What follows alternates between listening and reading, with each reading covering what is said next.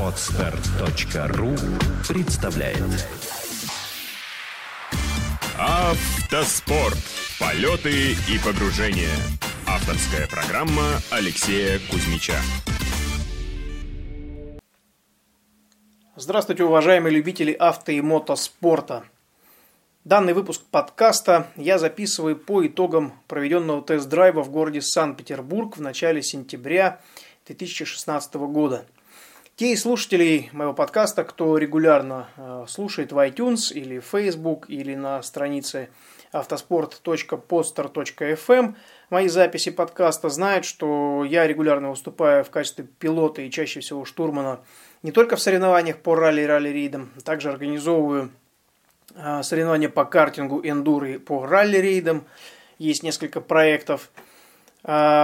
Также регулярно меня приглашают различные печатные и онлайн издания, а также автосалоны для того, чтобы я провел тест-драйв и смог а, дать адекватную оценку профессионала о том, какой автомобиль а, был в моих руках, о том, что этот автомобиль реально может, а не просто из чего он состоит, какая у него там красивая кожа в салоне или насколько хорошо звучит музыка. То есть дать реальную профессиональную оценку тестируемому автомобилю.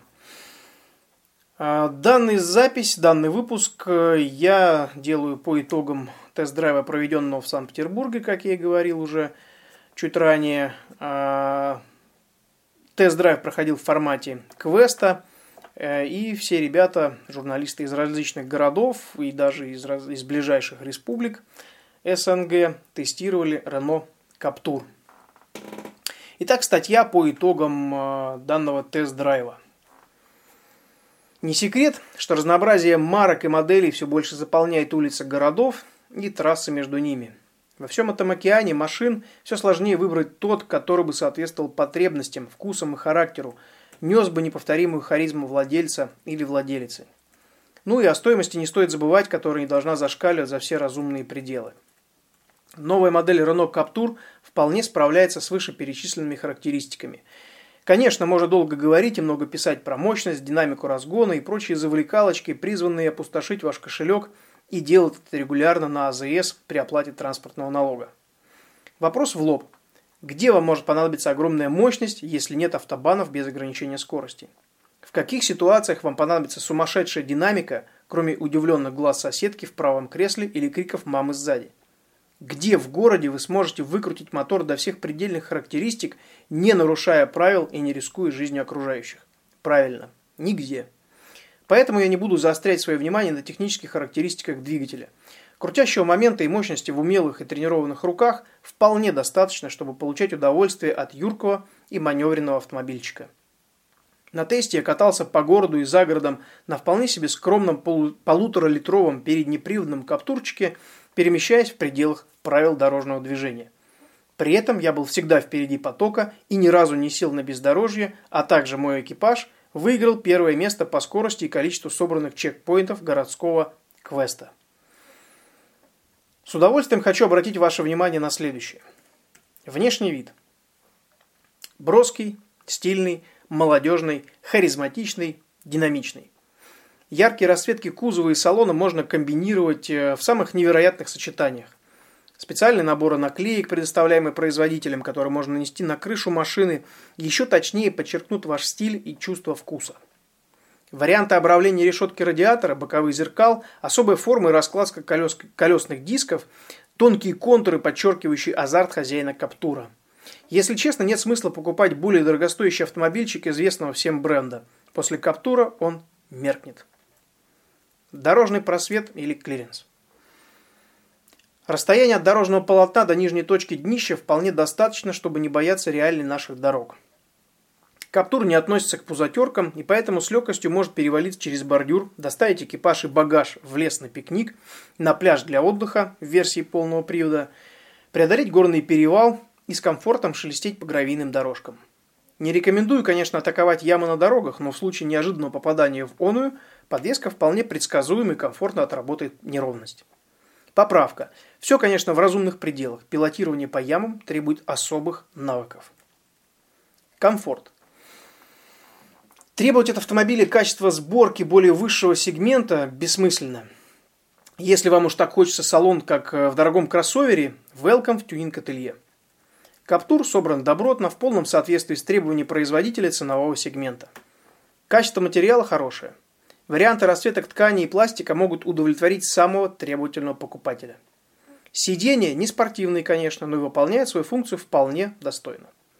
Небольшой минус, конечно, есть. Недостаточное количество вариантов настроек водительского сидения, также только вертикальная настройка рулевого колеса, только вверх или вниз в одной плоскости, не позволяет идеально подобрать рабочее положение за рулем. Габаритом Каптура я привык уже через 10 минут езды.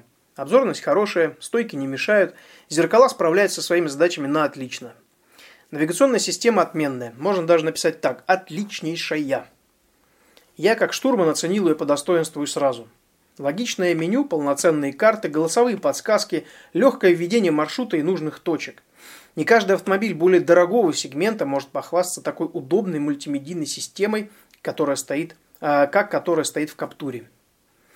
Звук акустической системы вполне достойный. Шумоизоляция работает хорошо. На трассе на скоростях близких к 140 км в час можно не напрягать а, и не напрягая голосовых связок общаться в салоне с пассажирами. А вот на чем захочется заострить ваше особое внимание, так это на новой коробке передач. А, напомню, что здесь стоит в этом новом Каптуре вариатор. Так вот, в режиме D, Drive – Вариаторная коробка работает как обычный автомат. Где-то подтупливает, где-то прыгает по передачам. Ничего особенного или нового. Для комфортного перемещения КПП достаточно справляется с поставленными задачами. Кстати, провал и задумчивость по сравнению, например, с американцами практически отсутствует. Скорее всего, это связано с отсутствием передач как таковых, а также с новым алгоритмом работы. Буквально пару поворотов, и я стал общаться с Каптуром на «ты». А вот ручной режим переключения меня просто восхитил – Наконец-то в гражданском автомобильчике ручка удобно ложится в ладонь, а повышение и понижение передач происходит в правильные стороны. Повышение на себя, понижение от себя. Все как в настоящем спорткаре. Не в понто тачке, а именно как в спортивном автомобиле. Для тех, кто в теме, КПП в ручном режиме работает по алгоритму спортивной коробки с седьмым рядом, применяемым на всех моделях ВАЗ, начиная с ВАЗ-2108. Довольно длинная, но тяговитая, динамичная первая передача.